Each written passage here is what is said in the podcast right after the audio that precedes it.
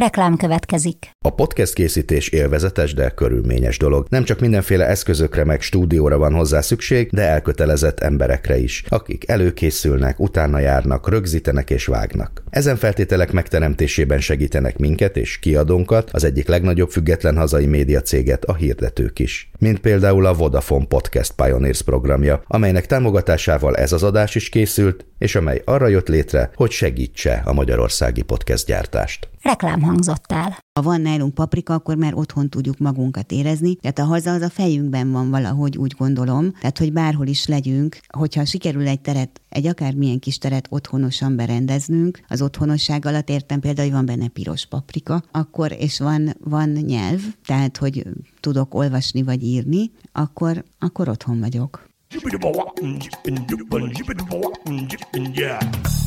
A Líra könyv bemutatja a 24.hu könyves podcastjét, a Buksót.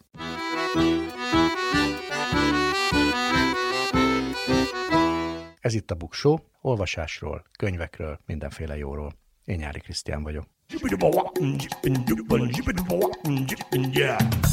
A Buksó 39. epizódja a versekről szól, de persze nem csak a versekről, hanem arról is, hogy mi végre vannak a versek, és hogy mit adnak nekünk a költők, akár nagyon hétköznapi értelemben is. Erről is beszélgettek vendégemmel Molnár Krisztina Rita költővel, és kortárs verses köteteket, magyar szerzők verses köteteit ajánlom. Ennek kapcsán is, vagy részben ennek kapcsán szeretnék arról elmélkedni egy kicsit, hogy mi végre is harcolunk. Be kell zárni a könyvtárakat, művelődési intézményeket egy ilyen kétségtelenül nagyon nehéz helyzetben, mint amiben most vagyunk.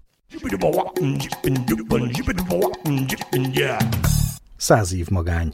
Számok a sorok között, érdekes adatok a könyvek világából. Sorra érkeznek hírek a kulturális intézmények köztük könyvtárak, színházak bezárásáról a fűtési szezonban. Csak néhány újsághír a közelmúltból. Nagyatádon a fűtési szezonra bezárják a múzeumot, a művészeti galériát, a könyvtár pedig csak heti egy napot lesz nyitva. Budapest leggazdagabb kerülete, a 11. kerület is eldöntötte, hogy januártól három hónapra bezárja kulturális intézményeit. A minap egy megyeszékhely kulturális intézmény vezetőitől hallottam hasonló előrejelzést. De híreket hallani könyvtárak bezárása bezárásáról is. Az EGRI városvezetés úgy döntött, hogy ideiglenesen bezárja a legtöbbet fogyasztó önkormányzati intézményeket, köztük a színházat és a könyvtár épületeit. Kiskunfél egyháza, Érd, Balassagyarmat polgármestere is hasonló bejelentést tette. És van, ahol bejelentés sincs. A Győri dr. Kovács Pál könyvtár és közösségi tér szeptember 19-től várja megváltozott nyitvatartással az olvasóit, és ez csak egy Facebook oldalról derült ki az érdeklődőknek, mely szerint a fiók könyvtáraink zárva tartanak, a központi könyvtárunkban pedig energetikai felújítás folyik, így a munkálatok elkészültéig ez az épületünk nem látogatható, az nem derül ki, hogy akkor látogatható-e bármi más. Mindenről eszembe jut egy interneten régóta keringő Churchillről szóló anekdota, ez szerint amikor a háború alatt a pénzügyminisztere azt javasolta, hogy a nehéz költségvetési helyzet miatt zárják be a kulturális intézményeket, akkor Churchill visszakérdezett, hogy akkor miért harcolunk. Szinte biztos, hogy a párbeszéd ebben a formában nem történt meg, semmi nyoma sincsen a 90-es évek előttről, főleg nem Churchill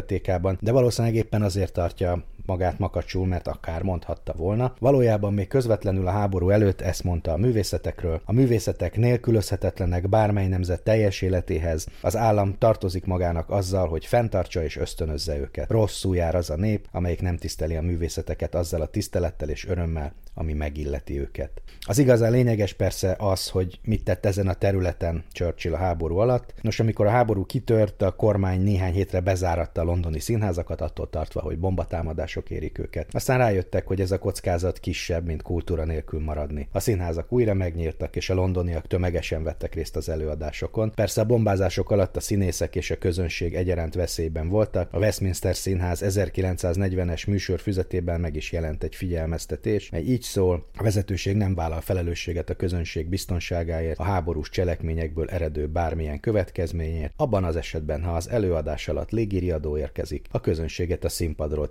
tájékoztatjuk, de a darab folytatódik. És pontosan ez történt, még akkor is, amikor a színházakat már nem tudták fűteni. A közönség innentől kabátban ült a nézőtéren, amikor éppen nem járta a busz vagy a vonat, akkor gyalog mentek, amikor elsötétítés volt, akkor pedig sötétben. Maga Churchill is járt színházba a legnehezebb hónapokban. 1943-ban például az Apollo színház páholyából köszöntötte a színészeket és a nézőket, mi kint bombák hullottak. A háború alatt négy londoni és több vidéki színház rongálódott meg a bombatámadások miatt, de nyitva tartottak a könyvtárak is, bár a nagyértékű ritkasságokat biztonságba helyezték. A kiadott könyvek száma a háború első éveiben, első évében lecsökkent, de aztán emelkedésnek indult, és ez az emelkedés a háború végéig tartott, mert az embereknek szüksége volt a könyvekre, és a Nemzeti Központi Könyvtár minden olyan személynek nyújtott szolgáltatást, akinek könyvtári anyagokra volt szüksége. A British Múzeum lebombázott könyvtárában 250 ezer kötet égett el, a tűzoltás után azonnal megérkeztek a könyvtárosok, és a romos épületben a könyvtár újra kinyitott. További 10 könyvtárat rongáltak meg a bombák, de végig lehetett könyvet kölcsönözni. Egyébként Magyarországon is hasonló volt a helyzet. A Víg Színház például a bombázások alatt is játszott, ennek köszönhetően menekült meg sok ültözött köztük. Várkonyi Zoltán rendező, aki mindez alatt a zenekari árok melletti kis szobában jobban bujkált. Nem tudom, hogy a könyvtárakkal mi volt a helyzet Magyarországon. Az biztos, hogy most is nehéz idők jönnek, a polgármesterek, intézményfenntartó kemény döntések előtt állnak. Nálunk rezsiharc van, a szomszédban tényleges háború, de azért a kulturális intézmények bezárása előtt talán érdemes feltenni a kérdést, akkor miért harcolunk?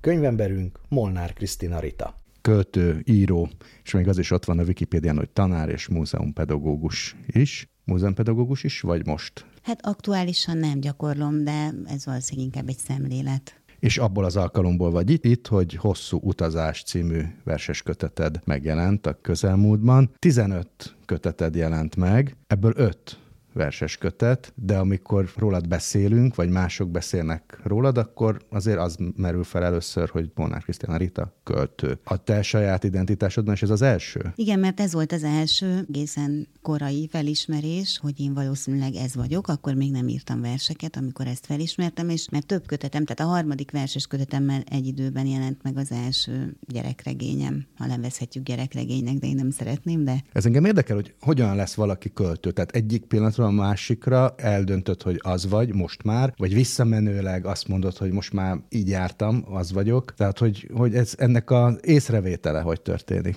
Hát ennek több észrevétele van. A legelső észrevétele az nekem gyerekkoromban volt, és mondom, akkor nem úgy merült fel bennem. Egyrészt nem volt bennem ilyen vágy, én nem szerettem volna költő lenni, hanem versolvasás közben egyszer csak Federico Garcia Lorca két esti holt című kötetének olvasása közben egyszer csak egy ilyen felismerésszerű érzés vett erőt rajtam. Ez most így nagyon hagymázasan hangozhat, de ez nem volt annyira hagymázas, inkább egy ilyen zsigeri azonosulás volt. De nem is azonosulás, ez se pontos szó. Egy ilyen egészen mély gravitációs élmény volt ez, leginkább ilyen fekete erős érzéshez tudom. A 80-as években adták, ez nekem, nekem is megvolt, és 70-es. egyébként 70-es? Igen. De em, én emlékszem, hogy nekem anyukám olvasott föl belőle, meg aztán akkor már tudtam olvasni én is, de hogy nekem rám is hatást gyakorolt ez a könyv. Igen, és hogy a hat, én akkor, mikor ezt olvastam, akkor én már tanultam zenélni, nyolc évig zongoráztam, meg nálunk mindenki zenélt a családba függetlenül a polgári foglalkozásától, és ezeknek a verseknek ugye rendkívül erős a képisége és a zeneisége, de a képeinek egy jelentős részét semmilyen jelentéstartományban nem tudtam elhelyezni, mondjuk azt, hogy andalúz lovasok vagy, vagy narancsligetek, így egy hatodik kerületi gyerek a 70-es években ehhez semmilyen képet nem tud kapcsolni. Mégis valahogy,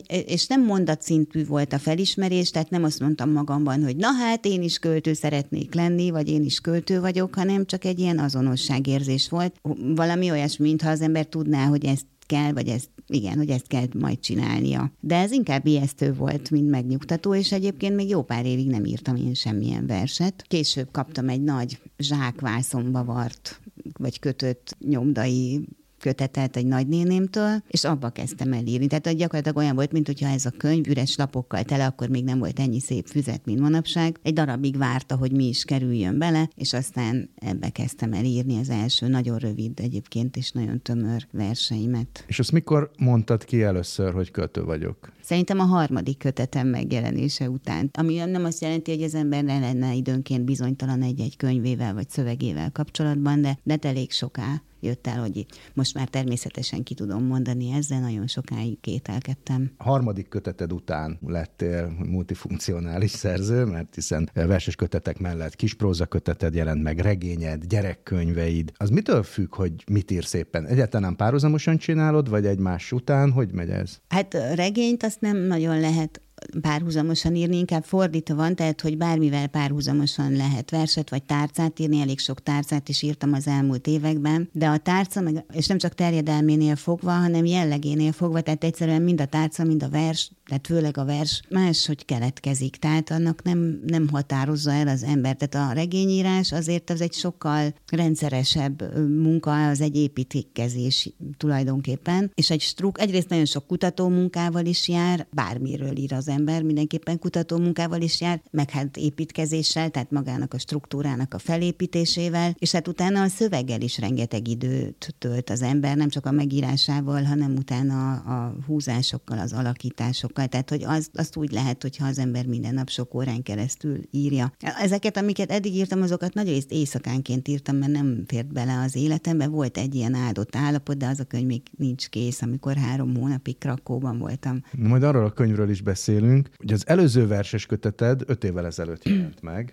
Ez a Levél egy fjord partjáról, azt is a Szkolár gondozásában adtad ki, mint hogy ezt is. Akkor azt mondtad, hogy a szűk öt év verseit tartalmazza. Ez is ezek szerint akkor a következő öt évnek az anyaga, vagy másként válogattál? Hát a következő öt év, de nem mechanikusan az összes, ami ebben az öt évben keletkezett, hanem nyilván mindig válogat az ember és szűr. Igen. Hát is írod ilyenkor? Nagyon kicsit. Nem mindet, nem mindet, de ilyenkor még az utolsó percben is előfordul. Olyan is gyakran előfordul, hogy sajtóban, de élet és irodalomban, vagy bárhol megjelent már az a vers valahogy, de amikor a kötetbe kerül, akkor ugye addigra már jó sok idő eltelik. Hogy az akkor... ilyesmit imádják a filológusok, aztán mm. különböző verziókat összegyűjteni. Kövári Zsolt csillagász írta a fülszövegét ennek a könyvnek. Most nem olvasom föl, mindenki megtalálhatja, de valami olyasmi a lényege, hogy a végtelen megértésének vágya és a lehetetlensége fogják össze ezt a kötetet. Te mit mondanál, hogy mi a közös ezekben a versekben? Egyfelől nyilván az, hogy én írtam őket praktikusan, de, de nem csak ezekben a versekben, hanem a, ezen a prózán is, amin most dolgozom, gondolkoztam ezen én is. Tehát azért lett hosszú utazás végül a cím, nagyon hosszú vívódás után voltak más munkacímei is, mert azt hiszem az a, az a közös bennük, hogy, hogy azt szemléli, tehát ugye egy költő az alap alapvetően egy szemlélődő alkat kell, hogy legyen, vagy hogy máshogy szerintem nem nagyon lehet költőnek lenni, mint hogy az ember egyfolytában figyel, akarva, akaratlanul. De hogy, hogy a végtelen az itt alapvetően az időre vonatkozik, nem, nem pusztán a térre, mert azért ezen a bolygón mégiscsak egy véges térben vagyunk, de az időben nem. És hogy a minták hogyan ismétlődnek, de nem egy emberi életen belül, vagy nem pusztán egy-két századon belül, hanem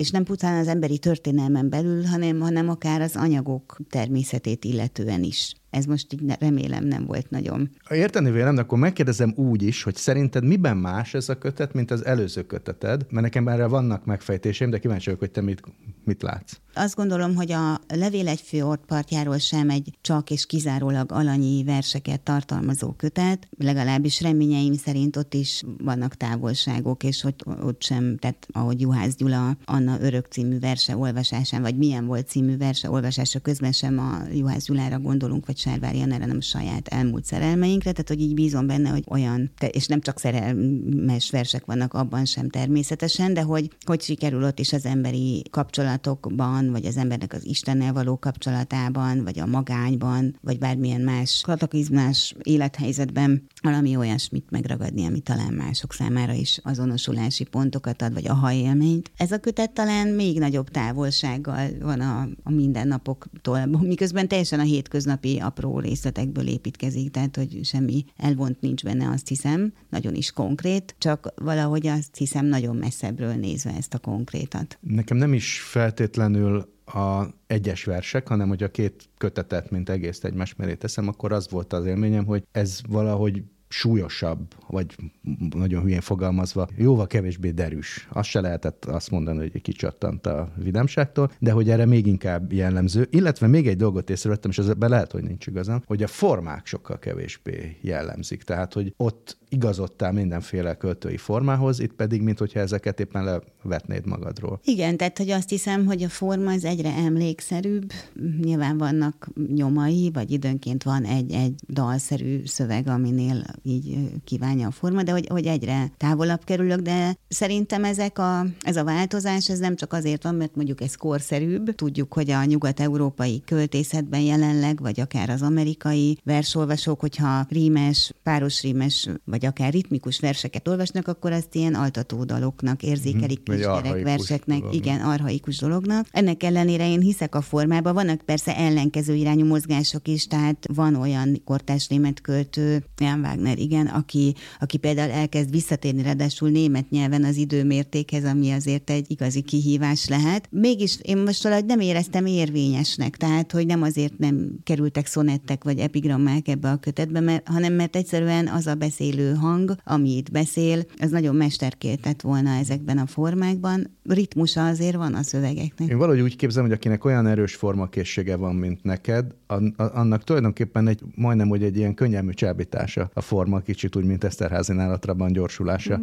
Tehát, hogy, hogy ha amúgy meg tudom csinálni, akkor nehéz azt mondani, hogy de most nem, mert nem erre van szükség. Ez így van? Igen, azt hiszem, hogy ez igen. Amikor megjelent az előző köteted, akkor azt mondtad egy interjúban, hogy a ciklusok azokat a tárgyakat járják körbe, amiket ebben a néhány évben kénytelen voltam átgondolni, nem újdonságok ezek, élet, halál, szerelem, Isten. Most ugye csak két ciklus van ebben a könyvben, és akkor majd haladjunk ciklusonként. Az első a lenkönyv, 29 verset vagy szalagot tartalmaz, a másik pedig a lapok egy hercegségből, 27 verset tartalmaz. Először, mikor, mi- mielőtt felfejtenénk, hogy akkor hogy is van ebben az élet, halál, szerelem, Isten, vagy van-e ebben más is, ezt kérlek, hogy magyarázd meg, hogy milyen szalagokról is van szó. Már megvolt néhány verse ennek az első ciklusnak, amikor rátaláltam erre, a, erre az exotikus kultúrtörténeti dologra, hogy a 19. század végén azt hiszem egy horvát hivatalnok Zágrából elutazott Egyiptomba, akkor vette kezdetét úgy nagyjából a turizmus, és vett magának egy múmiát, mert ez megdivat volt mindenféle exotikus tárgyakat rakni a nappaliba, és ki is állította, letette róla a fáslit, mert az kevésbé volt érdekes, vagy talán úgy még riasztó volt egy múmia fásli nélkül. És aztán, amikor meghalt, akkor a nála egy kicsit műveltebb bátyja, aki egy pap volt, egy katolikus pap, örökölte a múmiát szalagostul. És ő azonnal észrevette, hogy ezeken a letekert fáslikon, amik ugye ilyen csíkokra szabdalt lenvászonnak a darabkái, hogy ezen írás van, és azonnal bevitte az Ágrábi Nemzeti Múzeumba, ahol egyébként a mai napig van. És akkor derült ki, hogy ez egy az egész emberiség számára nagyon fontos lelet. Ez az egyetlen összefüggő etruszk szövegemlék, amit felhasogattak aztán Egyiptomban múmia tekergetésre, de hogy azt senki nem tudja, hogy hogy került ez a vászondarab.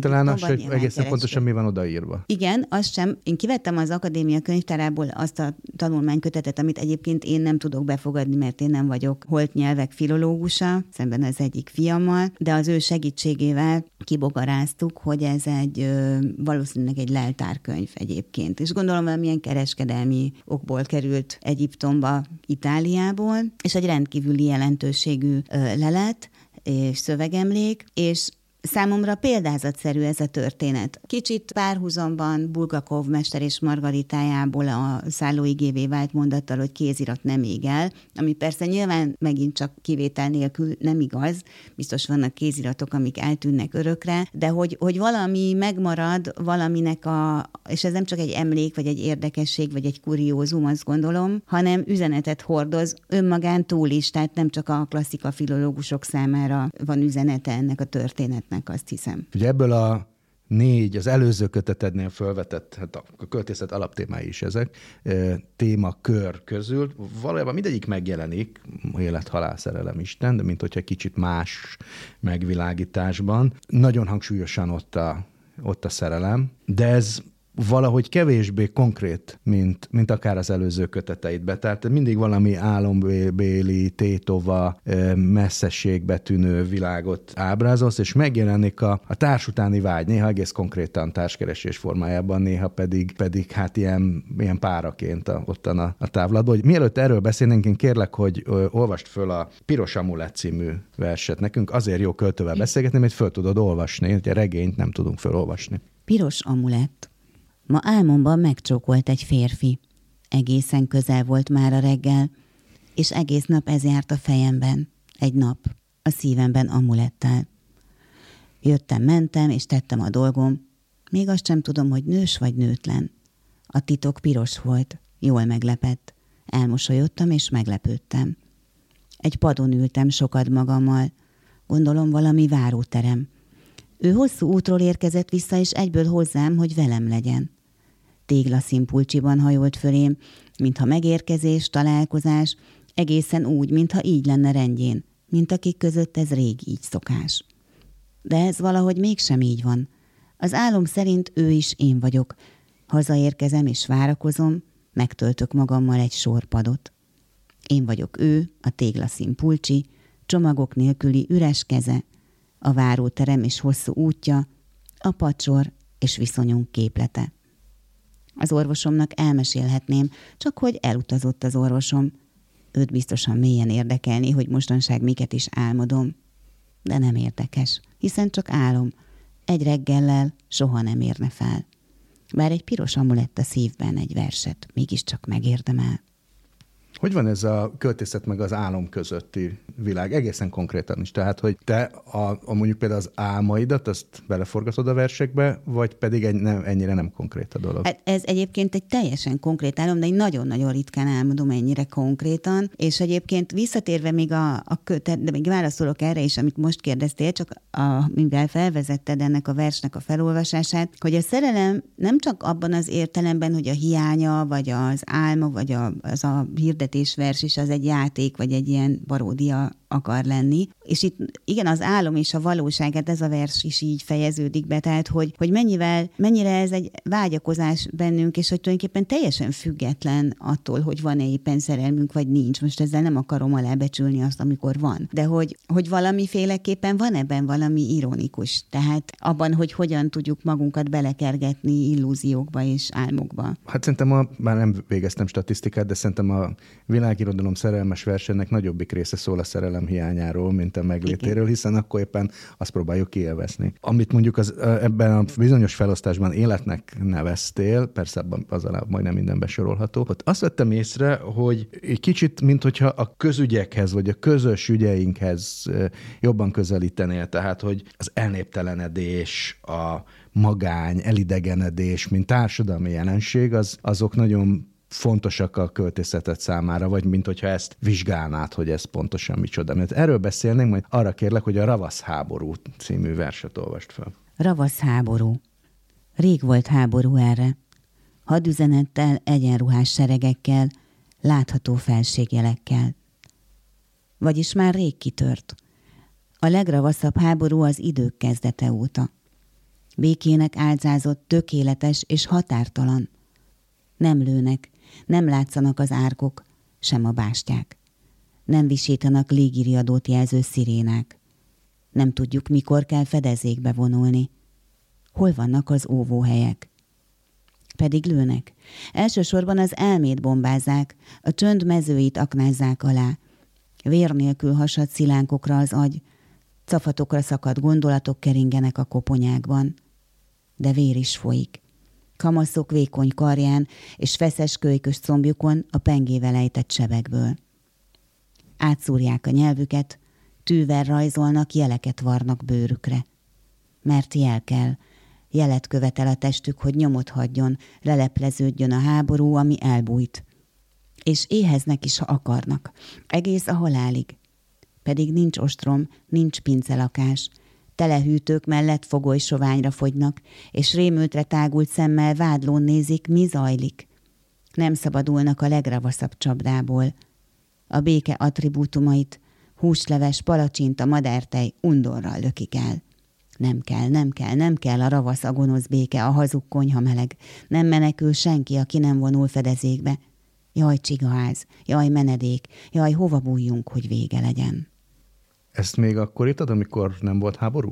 Hát ez sokkal régebben, tehát még Covid se volt, mikor ezt írtam. Tehát ebben az öt évben ez sok minden történt. Ez nyugtass meg, hogy atomháborúról nem írtál. Nem. Jó, akkor nem. ez ugye meg... Nem.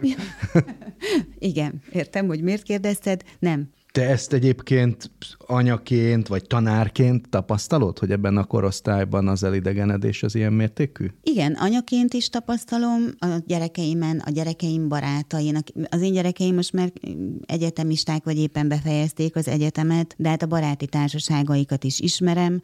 Mondjuk én most jó pár évig nem tanítottam iskolába, de, de attól még a barátnőimnek is vannak gyerekei, illetve szerintem, hogyha egyáltalán nyitott szemmel járunk, akkor ezt nem lehet nem észrevenni. Tehát ezeket most lefordíthatjuk nyilván anorexiára és autoagresszióra, a magukat vagdosó kamaszokat, vagy depressziós kamaszokat. Egyre több gyerek kerül, ami egyébként nyilván messzire vezető kérdés, és meghaladja ennek a beszélgetésnek a kereteit, hogy a pszichiátria pedig hogyan patologizál, és hogyan lesz egyre több gyerek életkorátnak szerintem nem megfelelően betegséggel diagnosztizálva, miközben csak kamasz és reagál egy nem normális világra, ami körülveszi, ember a felnőttek sem igazodnak el, nem csak ők. Igen, hát bizonyos értelemben az egy nagyon komoly jelzés a minden, ami a kamaszokkal történik, mert valószínűleg velünk is történik, csak jobban átszázzuk, vagy, vagy rejtőzködünk. Igen, és hogy ne legyen ennyire konkrét, hogy az anorexiát említettem, tehát hogy közben pedig, ami a versben van, hogy mert jel kell és vér kell, hogy ez ugyanez nem először zajlik le, tehát hallgattam egy nagyon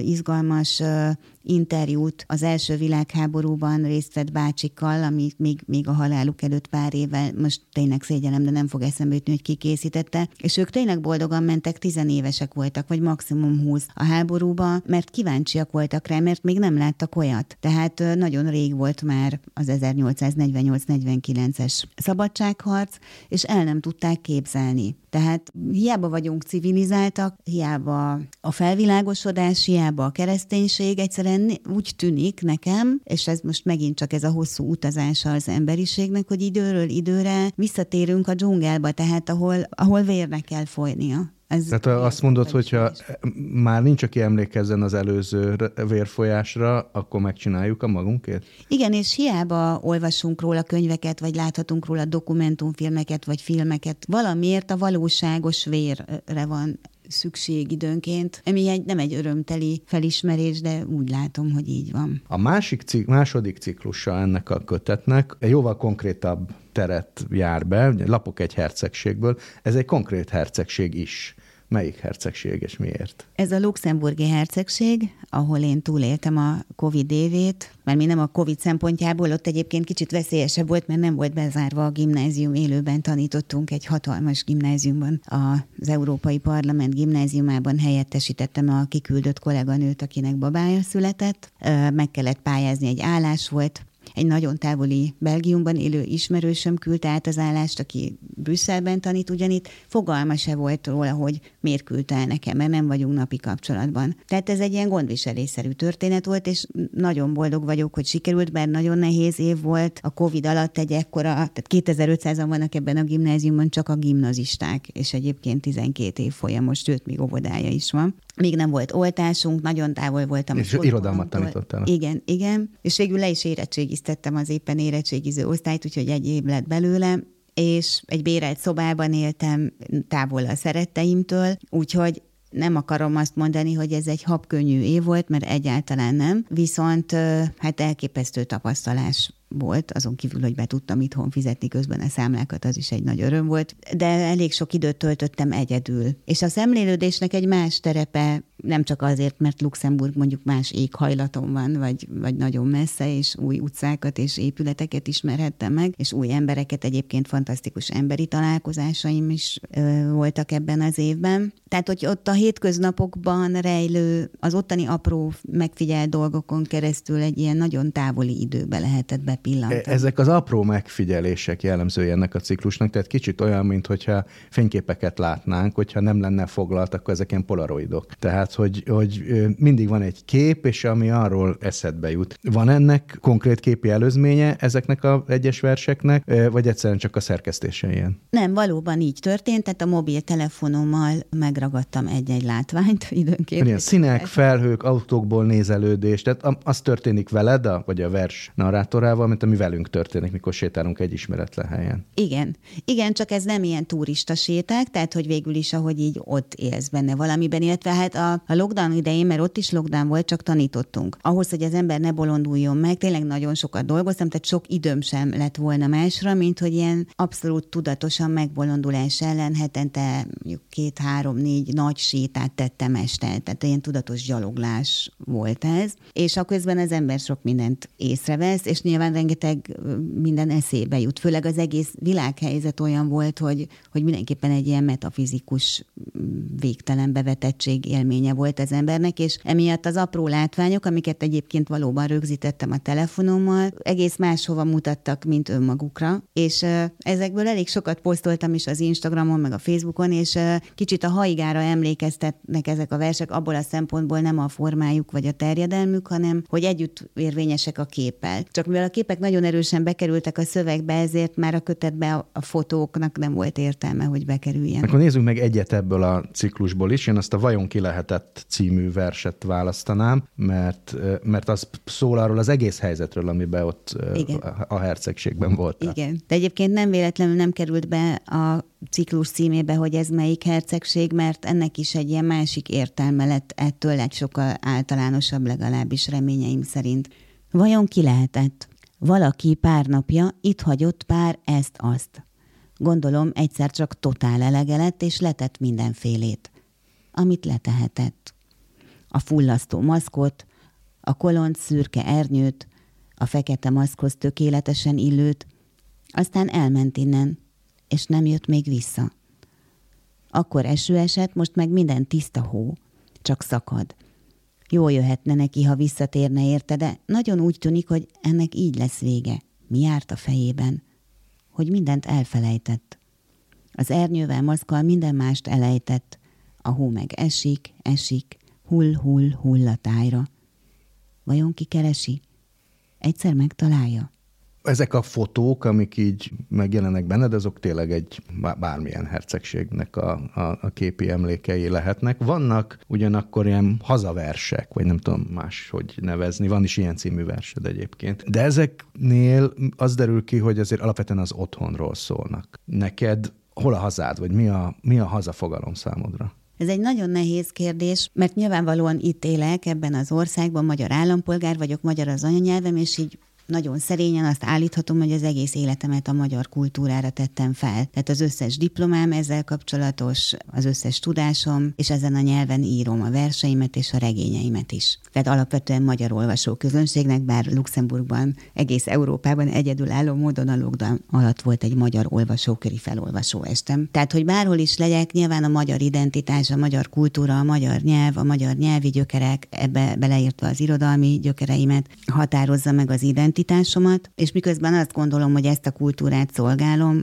közben bárhol otthon tudok lenni. Ami tudott hiányozni például Krakóban, az a piros paprika volt, mert ugye a lengyelek sokkal kevesebb piros paprikát használnak, és annak ellenére nekem vannak erős lengyel gyökereim a családomban, a piros paprika nagyon hiányzott, úgyhogy ezért Luxemburgba vittem magammal piros paprikát. Egyébként a vers is arról szól, amelyikre utaltál, hogy ha van nálunk paprika, akkor már otthon tudjuk magunkat érezni. Tehát a haza az a fejünkben van valahogy, úgy gondolom. Tehát, hogy bárhol is is legyünk, hogyha sikerül egy teret, egy akármilyen kis teret otthonosan berendeznünk, az otthonosság alatt értem például, hogy van benne piros paprika, akkor, és van, van nyelv, tehát, hogy tudok olvasni vagy írni, akkor, akkor otthon vagyok. Nem a piros paprika a legfontosabb, ez csak szimbolikus persze. Meg például a piros paprika mellett, hogyha vannak versek magyar nyelven, akkor az is a, az is a haza. Míg Két dologról szeretnélek megkérdezni így a beszélgetés végén. Az egyik, hogy régóta beszélsz arról, hogy egy regényen dolgozol, most is szóba került. Ez hogy áll, és milyen regény lesz ez? Ez annyira érdekes, hogy pont a haza, vagy hát nagyon örülök, hogy pont a haza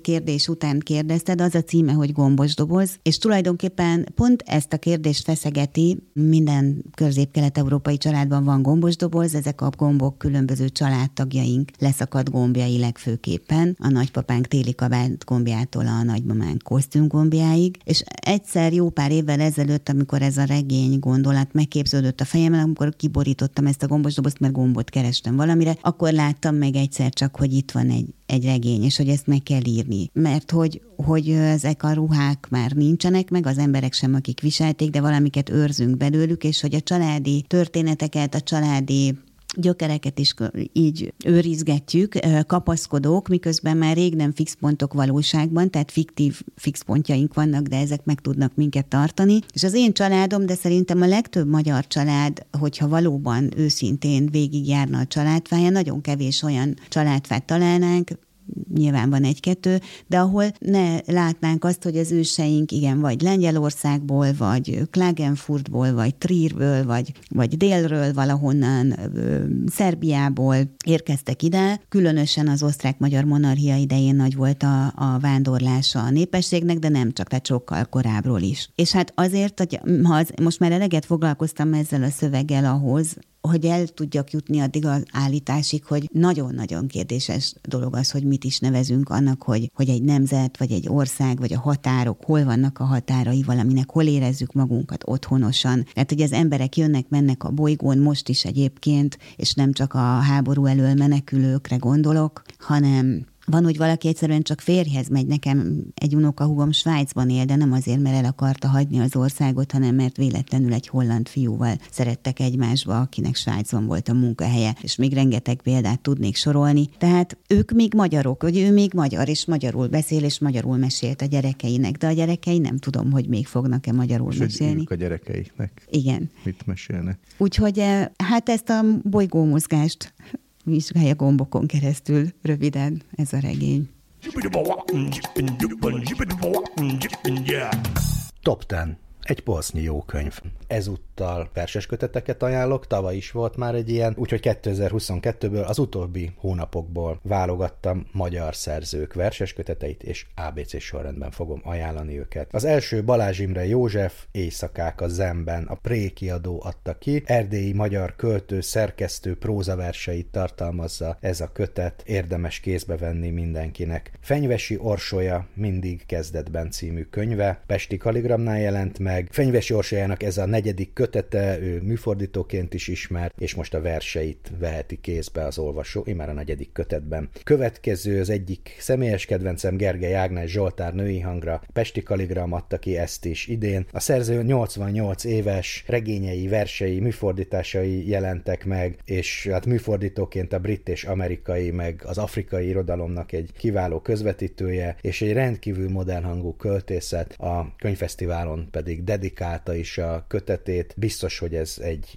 idén a vers kínálatból egy nagy szenzációnak számít. Izsózita, Bekerített erdő című kötete a következő, amit ajánlok, ezt a Szkolár adta ki. Ez is negyedik kötete a szerzőnek. Azt írja a fülszöveg, hogy mindannyiunk bekerített erdejének szigorú látlelete ez a kötet. Bolyongjunk benne egy kicsit. Mihes Károly a Fikusz téli esítésének napja. Prékiadó gondozásában jelent meg. Mihes Károly egy pécsi költő, versekkel kezdte a pályáját, bár a későbbiekben mindenféle prózai műfajban, főként a novellában is kipróbálta magát, de azért nem hagyott fel a költészettel, rendszeresen publikál a jelenkorban, vigíliában, élet és irodalomban, és ez a kötet az utóbbi évtized termésének a legjavát tartalmazza. Német Gábor Dávid Lebegő Arborétum című könyve, ez is a pré gondozásában jelent meg. A fülszöveg felhívja a figyelmet egy szóra, Kamilla kényszer, mint szólelemény, valóban a szerzőnél ez a virágzása lírai nyelvében is megjelenik, érdemes kézbe venni. Következő Pál Dániel Levente, Családon belüli erő. Kaligramos kiadványról van szó. Minden benne van ebben a kötetben, ami a 80-as években született nemzedéket ma foglalkoztatja. Család, párkapcsolatok problémái, működésképtelen és mérgező kapcsolatok dinamikája, és minden hasonló. A szerző egyébként portugál műfordítóként is ismert. Per Krisztián bizony című kötete, jelenkor adta ki. Azt írja Bödöcs Tibor a fülszövegben, hogy pernek van ereje gyengének lenni, és nézni a partról a lehetőségek tengerét kajánul. szeme költői szem, a világ kiszerűségét eseményi avató szem, kudarca aprócska diadal. Szóval érdemes várakozni Per Krisztián legújabb könyvére, valószínűleg korunk egyik meghatározó költői életműve ez. Aztán Szí Ferenc Ritka események című kötete, ez egy magvetős kötet, a legújabb verses kötetében a szerzőnek 3x99 ritka esemény szerepel, változatos módon szólaltatja meg az öncélúvá züllött hatalom, világ elől elzárkozó közösség és a lelki egyensúlyát vesztett egyén hétköznapian groteszk és álomszerű költői hangja. Következő Szőlősi Mátyás Szabad válogatott és új versek a Helikon gondozásában jelent meg, és nem más, mint Lator László ajánlja a fülszövegben. Azt írja, hogy Szőlősi Mátyás verseinek is epikai természete van, arról beszél, amiben nehéz beletörődni, az elháríthatatlan szenvedésről, a lefeléről, a pusztulásról, és már csak Lator László kedvéért is higgyük el, hogy érdemes elolvasni ezeket a verseket is. Végül pedig két vers antológiát ajánlok. Az egyik a Szép versek, ami most már lassan 7 évtizede jelenik meg minden évben a magvető gondozásában, és nemrégi vendégem Szegő János szerkesztésében jelent meg idén is. A másik versgyűjtemény pedig az évversei címet viseli Zsile Gábor szerkesztésében, és a Magyar Napló adta ki ugyancsak idén. Thank you.